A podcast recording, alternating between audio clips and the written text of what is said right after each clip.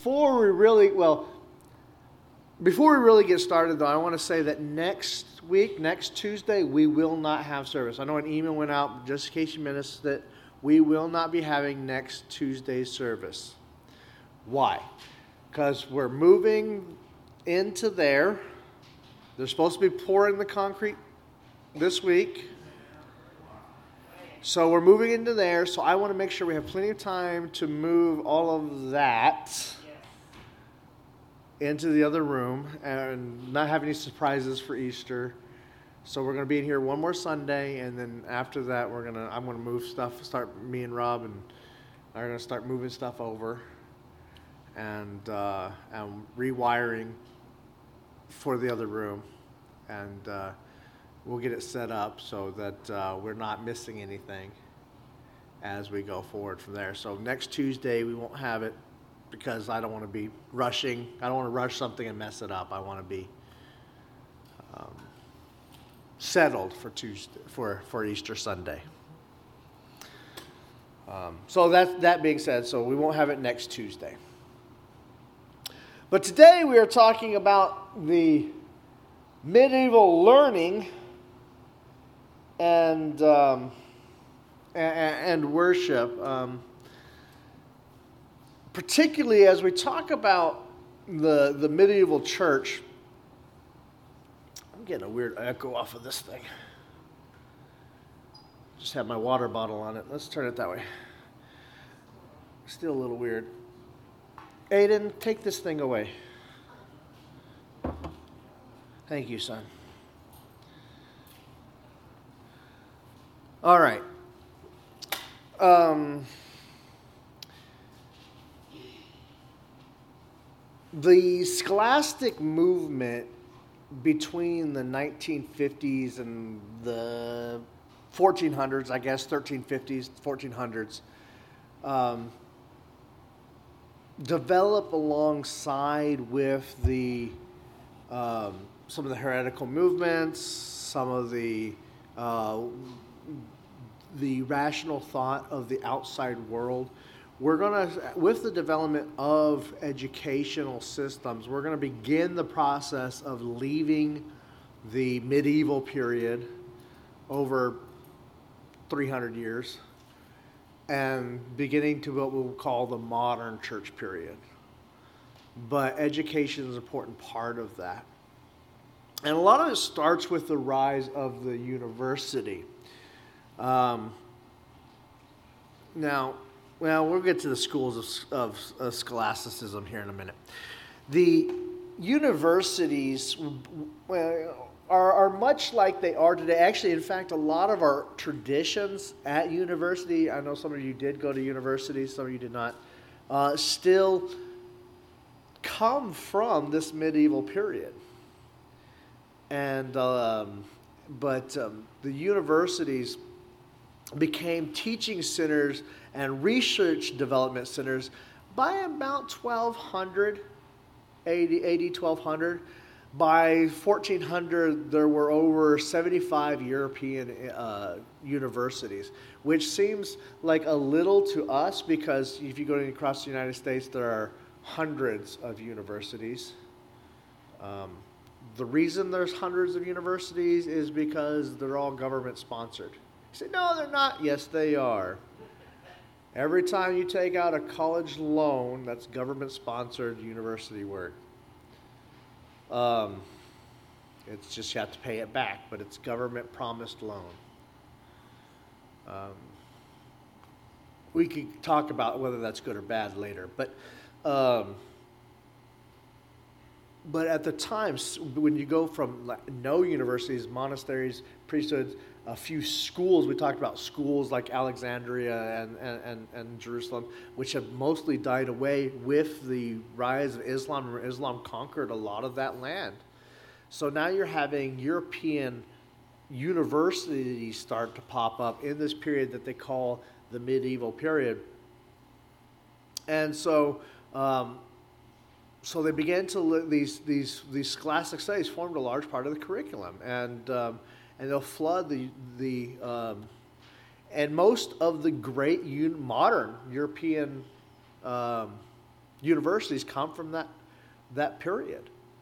Uh, Oxford, Cambridge, um, Harvard, these are uh, the, uh, Oxford and Cambridge, well, we'll talk about that in a minute, um, come from this time period. And they, give, they, they start out as people wanting to know more education centered around uh, monastic and cathedral schools, and they become universities. Now, in about, there's a man named Martianus Cap- Capella in about 425. Now, he, he's probably, I knew that was going to happen. He was the first one to develop um, really the university system. And it started about, um, about 425, and he adopted this from the Roman system, um, focused on grammar, rhetoric, and logic,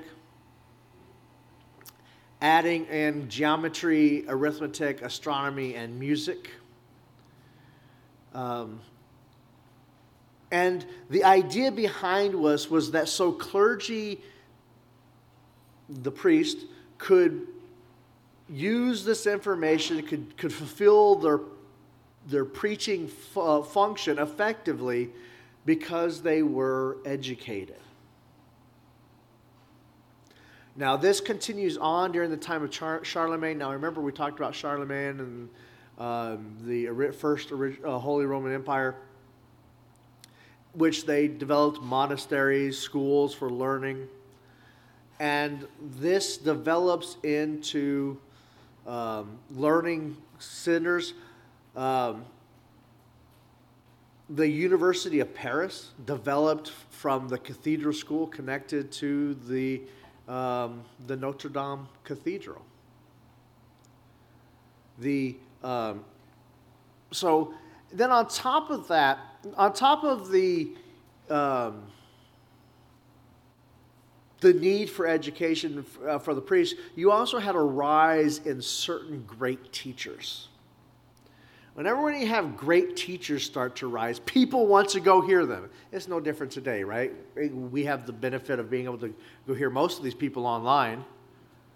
But think about some of the people that, you know, um, well, think about someone, uh, a lot of you guys come from the movement of like the, the Billy Graham uh, evangelism period. Um, you, you, people flooded, even non Christians, Christians alike, flooded to go see him um, because he was a great teacher and preacher and.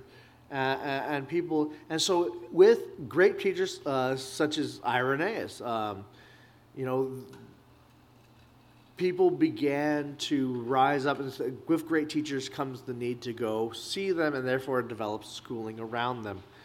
Um, and then on top of that, universities came in as a result of revolution and migration from other schools. Uh, we talked about um, English students who were mistreated at the University of Paris or felt mistreated at the University of Paris. They revolted against conditions and they started Oxford in England in 1167. Those who were uh, in Oxford, there was a revolt in Oxford, and they started Cambridge um, in 1209. We have so we have like revolutions beginning as people begin to to start. So this kind of development of universities happens naturally over time as great teachers come and teach and people want to take those learnings and then as you develop great as great teachers develop great teachers or at least that's the way it's supposed to be. You know, that's one of the ways you could tell a bad teacher. They could be great at rhetoric, which means speaking, but if they're not developing people, they're not a good teacher. If none's, no one's coming out of them that is able to teach themselves, they're not a good teacher. They may be a great speaker, but they're not developing anyone else. And so if you have a great teacher, He's the, the teacher's developing other teachers, and those teachers are going to want to speak. You're going to need a, platform and have a place to speak. And so you're going to have the, the need for somewhere else for them to speak. And it's going to develop into school. So eh, this, this, you, the development of university systems happens naturally as the flow, as people begin to desire. Remember, the Roman, the, the fall of Rome led to a time of upheaval and poverty. And as they start moving out of that over the generations, people start moving out of that period. They begin to have time where they want to know more and learn more and so that, you know, that idea of the dark ages, I can't stand that. It was someone's because they weren't happy with the stuff between the Renaissance and the, but they are coming out of this time of depression and they're starting to learn and they're developing and these universities are returning that had collapsed with the fall of the Roman uh, the, the, the fall of Roman Empire. So you're having this scholastic return. Um, and that's, you know, and, and um, and so we have the, the term scholasticism. Um, so let's talk about some of their, their, their teachings. This is the, that handout that you have that I passed out for you guys. I took this from um, the views on Christian church, uh, uh, uh, church history. Um, you can see that information in the app, in the notes section. Um,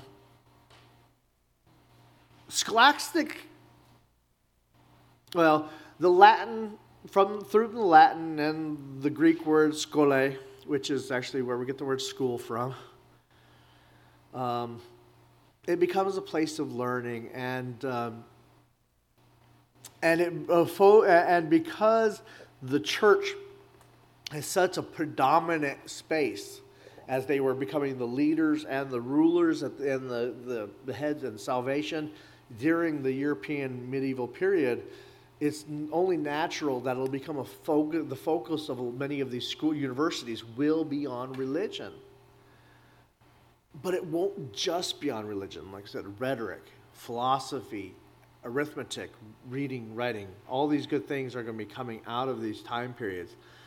Um, but they're going to be, these scholars are going to be trying, and what we're going to see as the, they, divide, they, they, they develop these schools develop, and we're going to see different types of schools develop that are going to look at the world fundamentally different.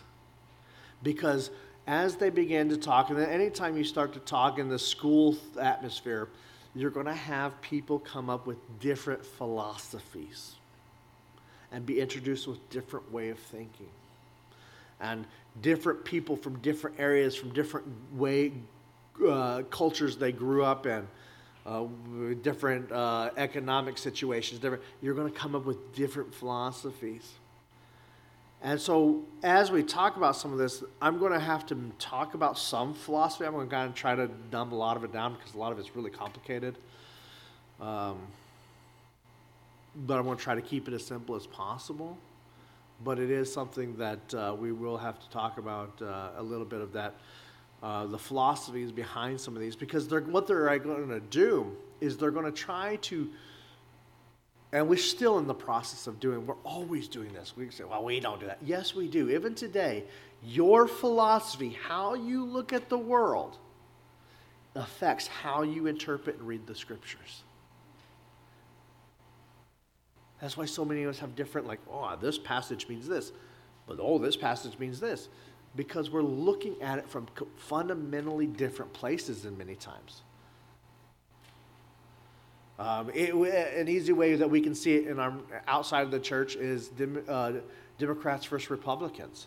You have a fundamental different way of looking at the world. And it's becoming more and more divided as, well, as politicians make it so. But um,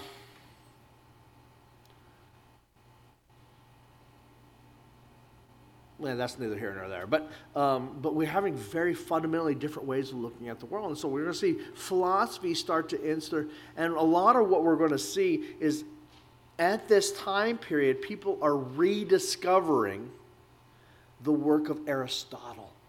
Remember, the Greco Roman world failed. They knew about Aristotle then, but we had that fall, that collapse of the Roman Empire. We had this long period where there wasn't you know, philosophical mindset. It was a let's get work done and feed each ourselves. Let's reestablish our banking system. Let's, you know, get ourselves out of poverty system. Um, let's not die system.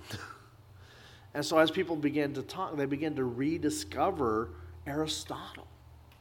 Um, before uh, the fifth century, um,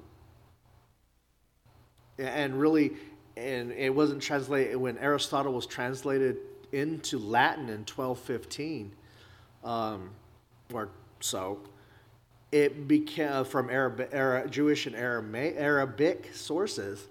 Um, it began to really influence the world around them. So, if you have not read your Aristotle in a long time, you should revisit Aristotle. I'm not going to go through his teachings here, but because um, it's not church history. But Aristotle is so important to the theology and the the way of thinking that will come out of this time period. Um, as I say that, does who is Aristotle? Do you guys know who, uh, who? Who could tell me who Aristotle is? I don't want to. He was a philosopher. Where's he from? Greece, specifically Athens. His mentor was Starts with a P. Plato. Mm-hmm. Mm-hmm. Um, and um, anyway, so as we begin, they're very much going to be, um, and so we're going to see this uh, this introduction of him back into the world through the Arabic.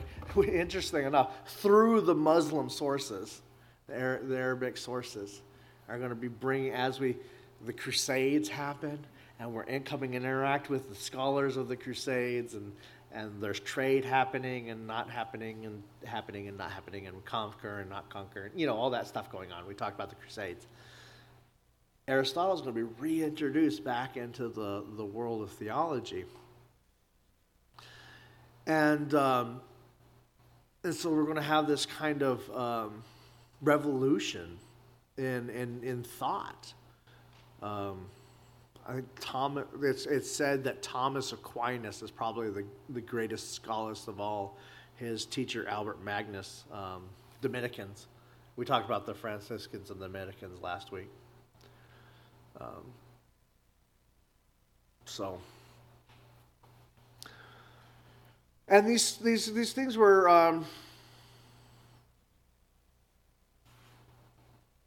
And one of the big things that they began to debate, and that's what we're having here, is the idea of, on this piece of paper, is, is, is, is faith from revelation or by re- or reason? Which comes first? Is faith through reason or just by revelation? Is there reason? Is there is there space for faith, for reason in our faith? Is this still a topic that's debated hotly in churches today? Um,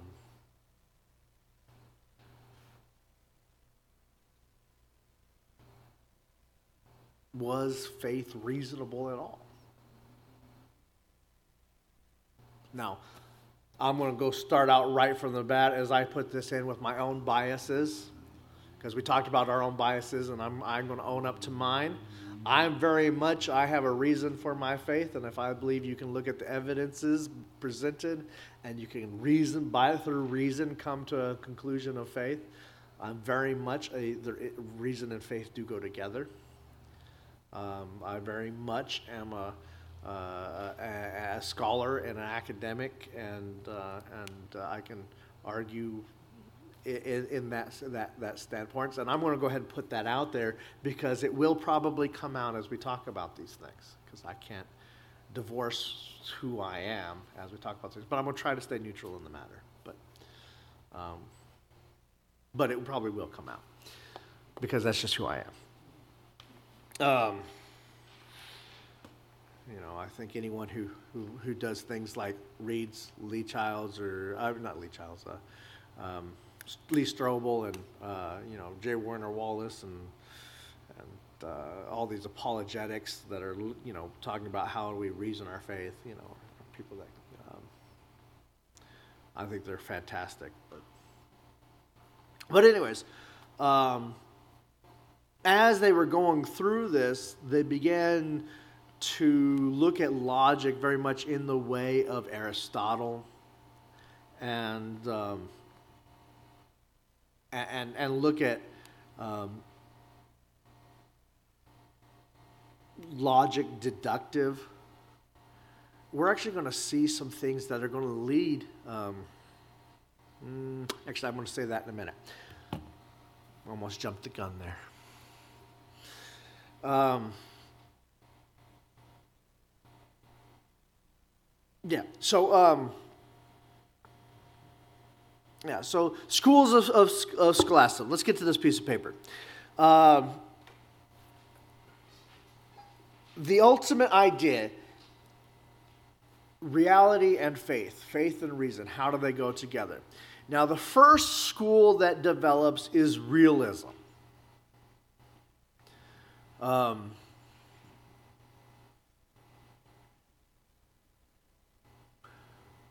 the revelation of faith and reason is, I believe, in order that I may know.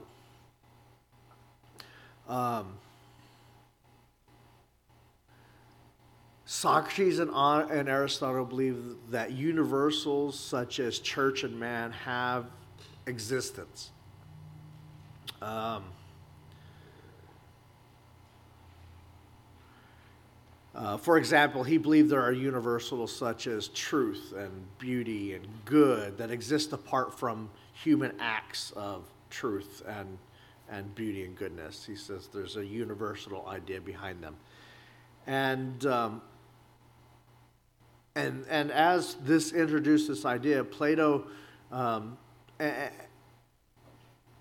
people such as Augustine and, and now Anselm were thinkers who. Um, I guess Anselm in 1033 through 1109, born in northern Italy, is really one of the people that really began to begin, who, who began to fall under this realism idea. Um,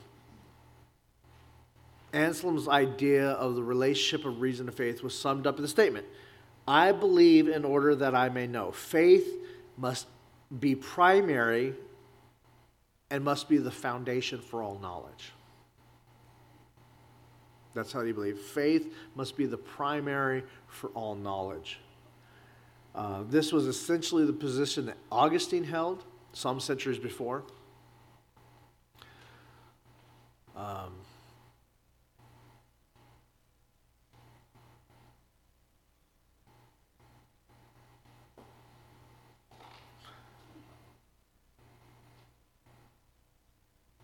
and part of this is he, you know, he he, he develops the idea that, um, um, like atonement. Uh, and he wrote when man be, when God became man, he wrote that um, that that he obey uh, owed absolute obedience to God, and um, that obedience had been withheld by na- nature man since sin of Adam, and that man was in debt to God, who demanded payment of debt or satisfaction of punishment, and that the God man Christ, by his death on the cross, paid that debt, and that man could not pay, and thus man was free from his obligation. Uh, so it really became um, a view that that um, that God was going to punish mankind and that we owed a debt to God. Okay? There's another viewpoint that Thomas Aquinas starts that the debt was owed to Satan because Satan was going to own mankind. He was taking it away from Satan. And it seems like a, a, minor thing in Christian theology. I don't know if we really want to talk about it right now because that's church history. It's, but the idea is who does the debt belong to? Is it are you paying the debt to God or the debt to Satan. And it's an argument that, uh, um, that they have argued about in, in church theology in, in years past. And, uh, you guys can go ahead and read on that later and, and, and debate on that issue, but it's um, and that uh, that idea of, of who the debt belongs to. Um, but he believed that the debt was belonged to God. He owed God because God, Christ saved him from the debt he owed to God. Okay, that's Absalom. Um, the moderate or realism view um, held a new, more moderate view of the nature of reality. He believed that universals exist in particular things as common to their nature. For example, humanity exists in individual people. And so he didn't really focus on things like beauty or goodness or things like that that are outside of it. Um, Aquinas and Abelard are the two major ones in that time period. Um, Abelard believed that, um, that reality existed first in the mind of God and then here and now in individuals rather than above and beyond this life and finally in man's mind. So he believed that it was first God, made up in God's mind, and then it worked its way to the man, mind of Christ, uh, man's mind. Um, his, his major thing, the major thing of moderate realism is I know in order that I may believe. Because I know, therefore I believe. See the difference there between the realism and the beliefs? I believe, therefore I know, versus I know, therefore I believe. Um, and that, that does make a big difference um, in how things, how you, you introduce your, your way of thinking. Um, some of you in this room, you have faith, and therefore you work every bit of things you know based on your faith. And if it goes up against what you think you know in your faith, then you will say that does, that's not true, that can't exist. That this is very well seen in things like um, evolution. There are Christians out there that say, no, the Bible says we were created in six days, therefore evolutions cannot exist. Okay? Faith dictates knowledge. Then there are Christians that says, well, my faith says that God created us, and this is how he it was conceptualized in the ancient reader but that doesn't mean it wasn't this.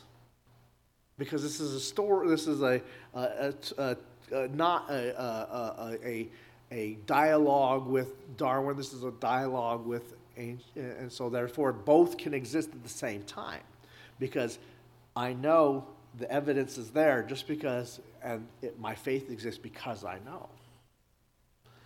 And so you see a big difference in the way people look at the world because of how they, they, they face this question. And, um, and, and some of you are sitting there thinking, well, the other side, whichever side you're on, is wrong and I don't like them. And, and, and we, we build up these kind of intolerances for other people. It's been there, it was back there then too you're wrong. I can't stand it if for someone else who thinks differently than me. Um, but the reality is, there's a very fundamental, different way, and, people think it's a different philosophy. And it goes back to the very way we interpret the world and see the world. And so it, it begins to answer. And uh, um, before we go too far, uh, uh, uh, let's go back to evolution for just one second. Nowhere in the Bible does it says your view on evolution or dictate whether you're a Christian or not. I just want to throw that out there. Uh, we use that as our litmus paper too often. And, and, and what's it say? It dictates whether you're Christian or not. You believe and confess in Jesus Christ. So your belief on that is, is separate. But um, so let's just throw that out there before we go too far down that rabbit hole. Um, hating the other side of whichever side you're on. Um, if you're a realist.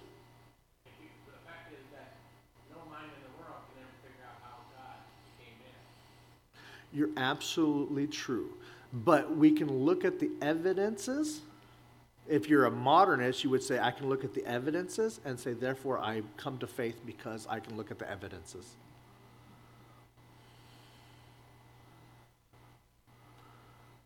And then my, fi- my faith will help me understand some things that I can't understand, like how Christ, how God became faith, in flesh, because my faith fills in those gaps, but it's not necessarily the, the sole basis of it. It's a total different way of looking at the world. And so, yes, they will fight amongst each other. And we still have those fights today. And some of you are thinking, mm, I just don't agree with you. Because you're seeing the world from a different point of view. You're seeing it from just like they did then.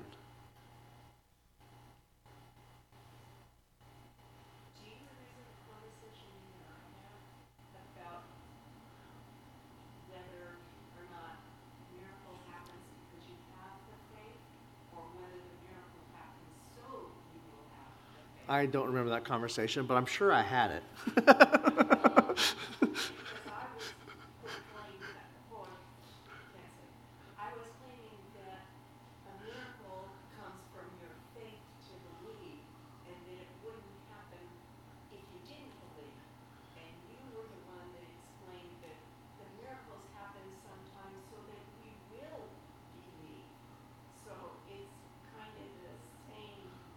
right. That is kind of the same thing, talking about miracles and faith and how that that works together.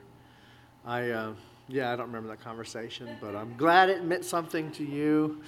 Uh, I apologize for not remembering that conversation. I have to apologize a lot for not remembering conversations.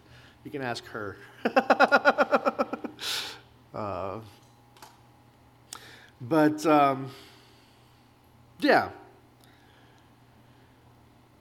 where was I? Um,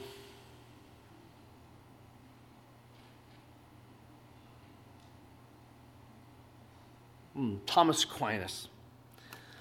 Um, Thomas Aquinas believed that um, believed in the realm of natural philosophy and um, and and it, which is compared to modern science, um, but through reason and logic he believed that you could gain truths to those of God's existence and providence and immortality and um, and, and, if you're interested in, in, more about real modernism and, and, and realism as well, um, Thomas Aquinas has a, a Summa Theologia which is a, a, a beautiful um, systematic theology. That is uh, a wonderful read. Um, and uh, um, and it was used um, to train uh, missionaries that were going to the Muslims. I mean, it's a it's, uh, it consists of 3,000 articles, over 600 questions, and three major sections. So it's a, it's a work. If you're interested in this time period and what the universities were teaching, Summa Theologia by Thomas Aquinas is like the work um, to, to, to, to look into. Um,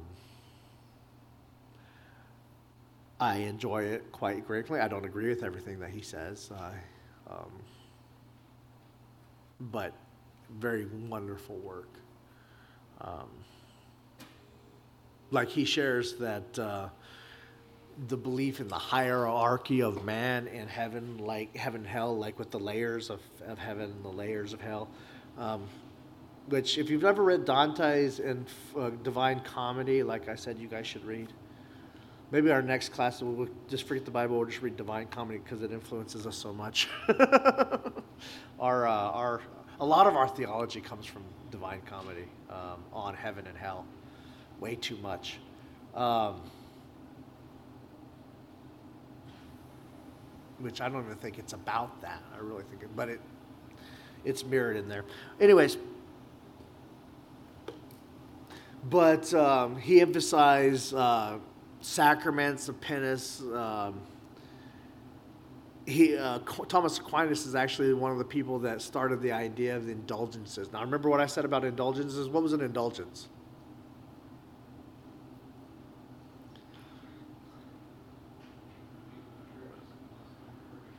That's right. You give, it, it, it gives you, creates you one free yeah, get out jail free card. Uh, uh, you either gave or penance or fought in a crusade or or you know did this act of service whatever it was that you needed you can get this idea of penance uh, from purgatory. And uh, so that's um,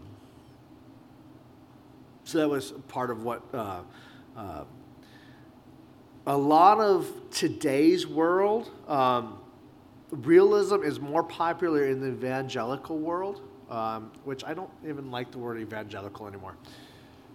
Evangelical has become a political word. Um, you don't have to be a Christian to be evangelical anymore. You can be a, a Buddhist and an evangelical because you agree with it politically. Um, so let's say more of a reformed theologian you believe in like evangelizing and uh, more Protestant. We'll say Protestant. I don't think that's a great term for it either. But uh, evangelical might be the only way we have. But uh, realism is more popular in that one, and modern realism is actually more popular in the Roman Catholic Church. Um, personally, I think both of them have some major flaws, but. Uh, uh, nominalism is the third school of thought that came out at this time period. Um,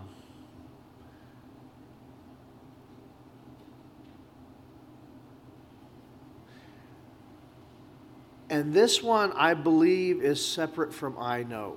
This one creates two separate separation, and this will lead to some things like separation of church and state. I believe and I know can be separate. General truths or ideas have no objective existence outside of the mind, rather, they are subjected to the common ideas.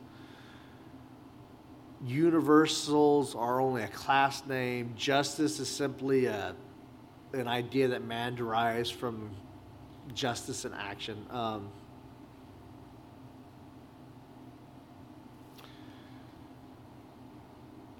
this actually comes a lot out of the criticism of Thomas Aquinas from, by the Franciscans.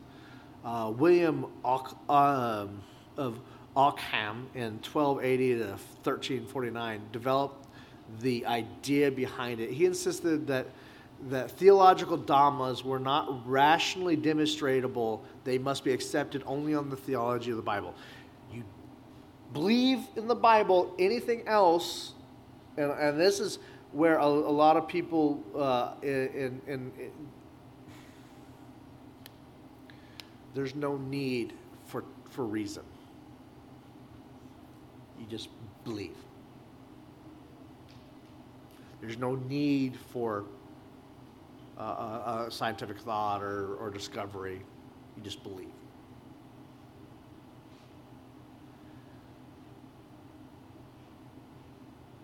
And um, anyways.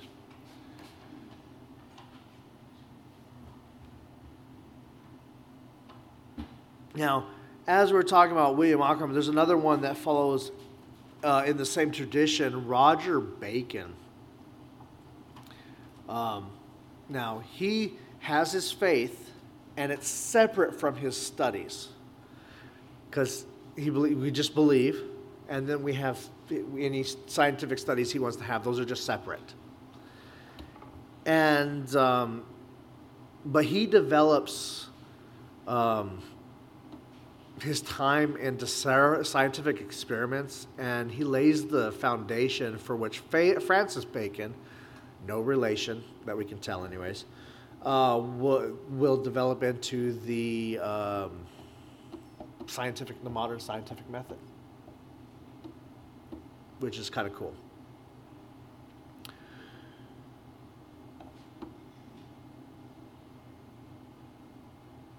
So, anyways, so these are the three different ways of thinking that were coming out of the church at this time period. And we're going to see a lot of theology come out of this time. Some of it's still around today, some of it's not. We'll see a lot of changes happen in the after the Reformation in philosophy. Uh, of course, we're also going to have the age of industry and the Renaissance and the um, uh, the, the rest of the the, the postmodernist period and uh, other philosophers such as David Hume and introduced and, and syncretism with other religions because of uh, the churches. So we're going to see a lot of changes in things. Um,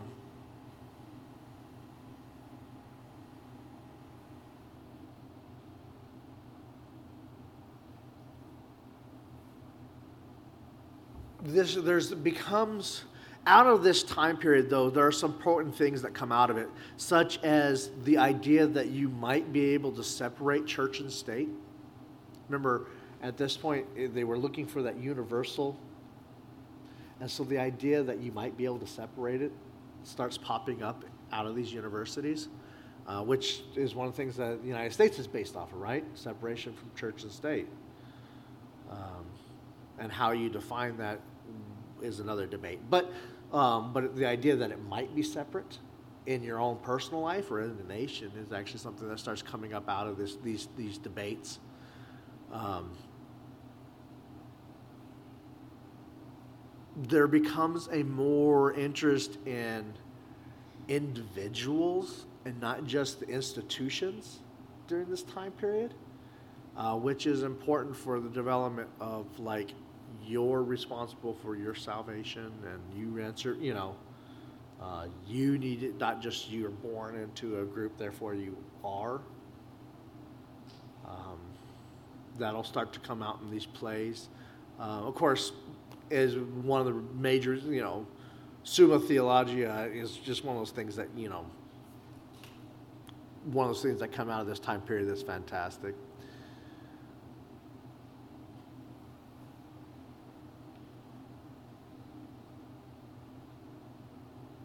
Um,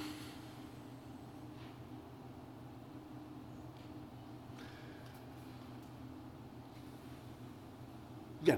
Uh, students in the medieval university system could be, begin their, their studies at the university as early as 14. Um, but most of them usually waited until 16 or 18 before they entered the university interesting enough, the idea of a youth or an adolescent, really new idea. The idea that you weren't just a man, or after you became a boy, the idea, like we say, well, you were a youth at what, 12, and for some reason you guys keep pushing back the, the date of when it became a man. You know, used to be 18, and then because we don't have any ceremony. I really don't like the way our society has. That's another pet peeve of mine. We need ceremonies that say this is when you become a man or this is when you become a woman. Like the Jewish had the bar mitzvah and the bat mitzvah. We don't have any of those in our modern society. We don't have, so people don't know when they become a man. They don't act like men because or women because they don't know when they become one. And we keep moving the dates. Is it when you can drink? Is it when you can vote? Is it when you know, because you can kill someone, go off to war and kill someone, but you still can't drink? Um, is it when you have a kids in a house? I mean, you know, is it when you turn 40? I mean, I mean, how long does this, I mean, sorry, pet peeve of mine. Um, we don't have anything that lets people know that, hey, now you're a man, now you're a woman. When you can drive at 16, you vote at 18, drink at 21, shoot someone at 18. Um,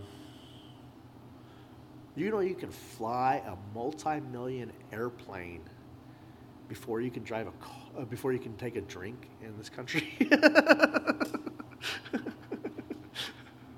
uh, and yet, for most people in modern society, they're flying these modern airplanes and they're still not treated like adults. Because you got to have what a house and a kids, which most people cannot afford a house anymore, and ki- waiting to have kids till they're much older. Like 26 is the average age of having children now. Um, just because financial. Um, y'all boomers need to stop hoarding all the cash. stop having all this uh, inflation affecting, making laws to affect everyone but you.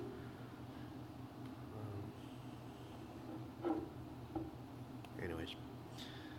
But uh, yeah, so they could they could begin as early as uh, 14 in the university system, and they would begin examination of clergymen uh, and, and begin to study rhetoric and um, and how to speak and how to learn and how to taught and, and philosophy and and it became the modern uh, society. Um, almost out of time. Medieval life. Um, you know what? Let's go ahead and watch that video. We're almost out of time. I think we have time for one of the two videos I was going to watch.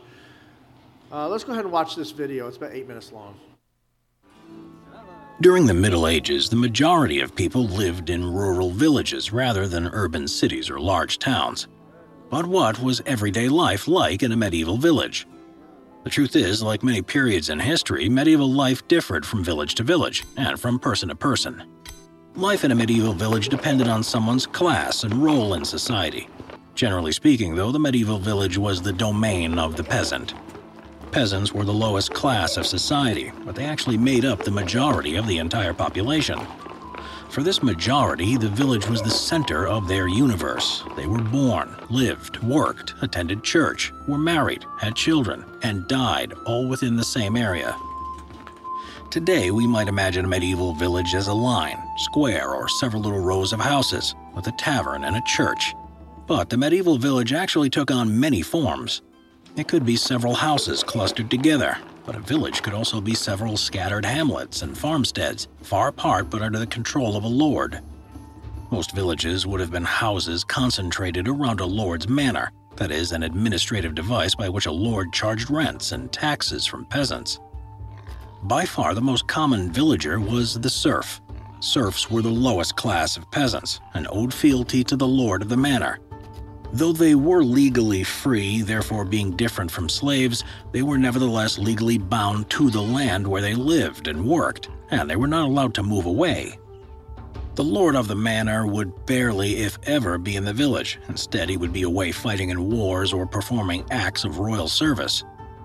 Manors would be surrounded by huge fields, usually three of up to a hundred acres each, which would make up the land for the village. In exchange for living on the land, serfs were expected to pay rent and be responsible for working the land.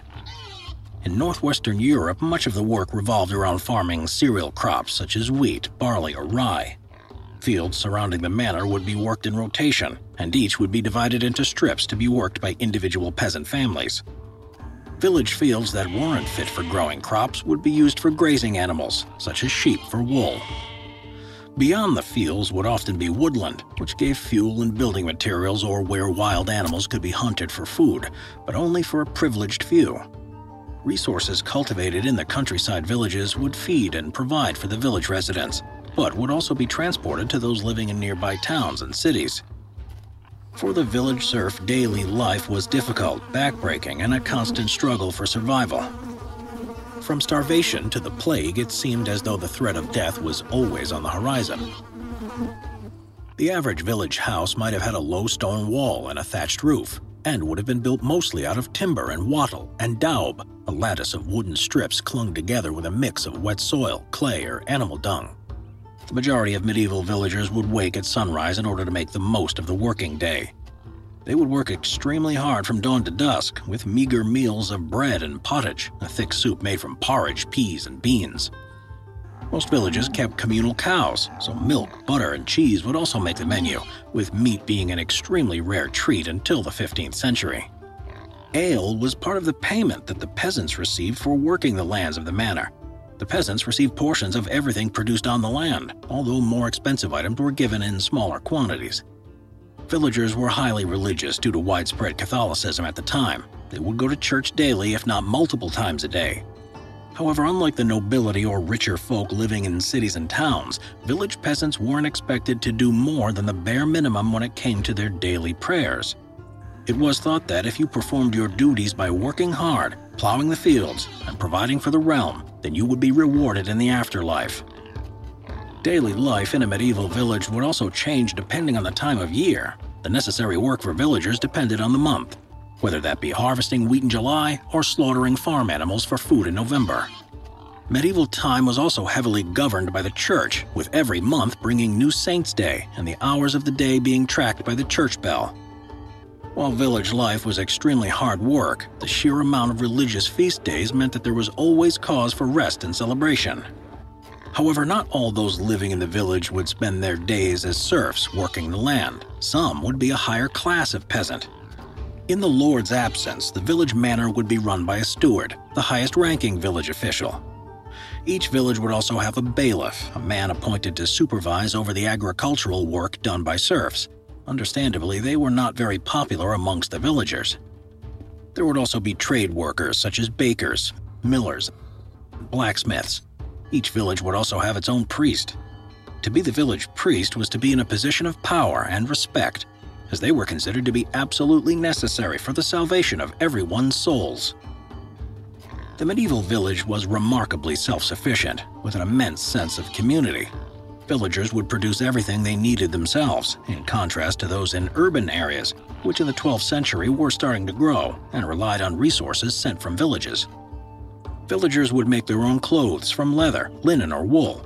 They would grow their own food using farm tools made by the village blacksmith they could grind grain for flour at the village mill, and there would be communal bakers where villagers could bring their loaves to be baked. Villagers were also practically self governing. In medieval England, a law system called frank pledge was put in place, which meant that all villagers were equally responsible for the behavior of their peers and neighbors. Between 1346 and 1353, the bubonic plague, known as the Black Death, claimed 30 to 60 percent of Europe's population. In the wake of the plague, so many peasants had died that there were fewer villagers to work on the land. Peasants therefore realized they were a valuable commodity, playing an important role in providing for the realm. They were able to demand higher wages, better working conditions, and lower taxes. These demands led to revolts and uprisings, and eventually led to many peasants rising into higher roles within society. The lower population also meant that fewer crops were needed, driving the price of grain down. Villages that had initially thrived through the growing of grain in large open fields fell into disrepair, and over time, many were deserted until the 16th century. All in all, after the devastation of the plague and the changes in social structure that followed, medieval village life was never quite the same.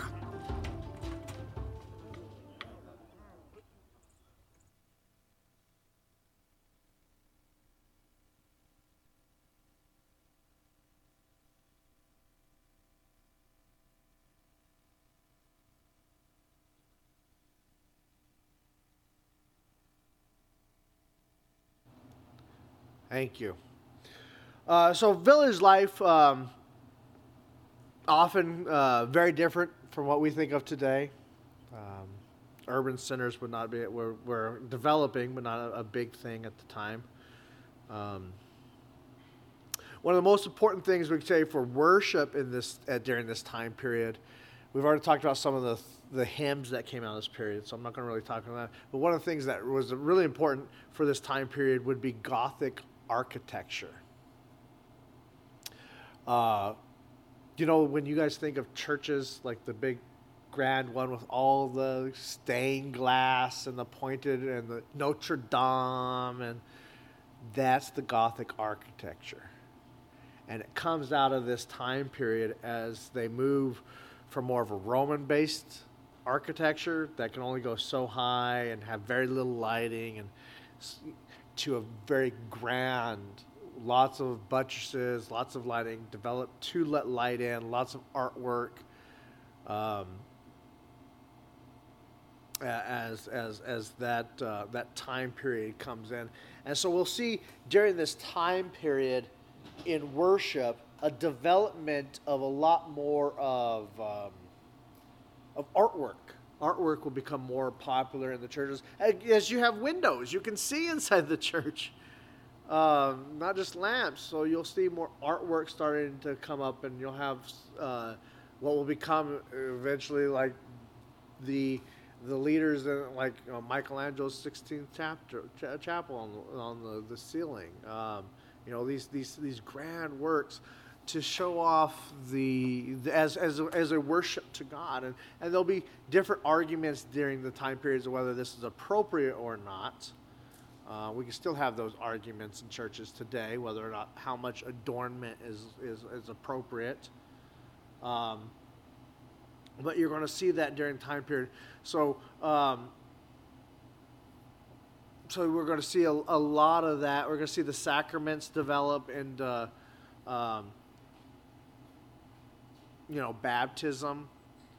Uh, why, instead of just a symbol at this time, was mostly to literally wash away the original sin. Uh, so baptism was necessary. If you were not baptized, thus the idea of child baptism develops during this time period. Uh, because if it's necessary to wash away the original sin, then you have to have it. Therefore, children who are dying early have to be baptized. And so we'll see that kind of idea coming about. Um, you know, what do you believe baptism does is a big question. Um, I say every week, but I think it does. So uh, we're not going to go there. But uh, but it, at this time period, largely it, it, was to wash away the the original sin. Um,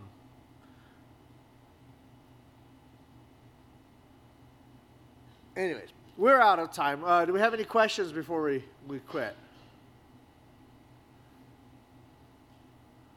All right. Uh, if you're interested in worship during this time period, I recommend looking into the art, art history of the time period, because it's largely Catholic in origin, and it is so much about the uh, how worship was done at this time period. Um, very much is a beautiful artwork during this time period. Uh, 1305 to 1517, uh, very beautiful. 1517 will begin the Protestant Reformation, so we're going to see a big change there. Um, so, not next week. Next week we're not meeting. We're going to be moving the sound system. This week, uh, the week after, we're going to start beginning talking about the medieval sunset. We'll call it the sunset, the medieval sunset, and the sunrise and what will become the modern period. So we're really going to be focusing in on on that time period right before the uh, Protestant Reformation, which often gets overlooked because we're we're on that grist of eh, medieval period. Let's go to the Protestant Reformation because we are a Protestant church, uh, a, a, Reformed church, we'll say. Um, but I th- don't think we can uh, we can we can pass it by. We will because uh, we do need to talk about uh, some some things that happen in between that as we end one and begin the next. So, uh, so we'll begin that process. I think I'll probably have two weeks on that time period. I think so. Um, yeah. So, uh, anyone want to close this out in prayer? All right, Rudy. Thank you.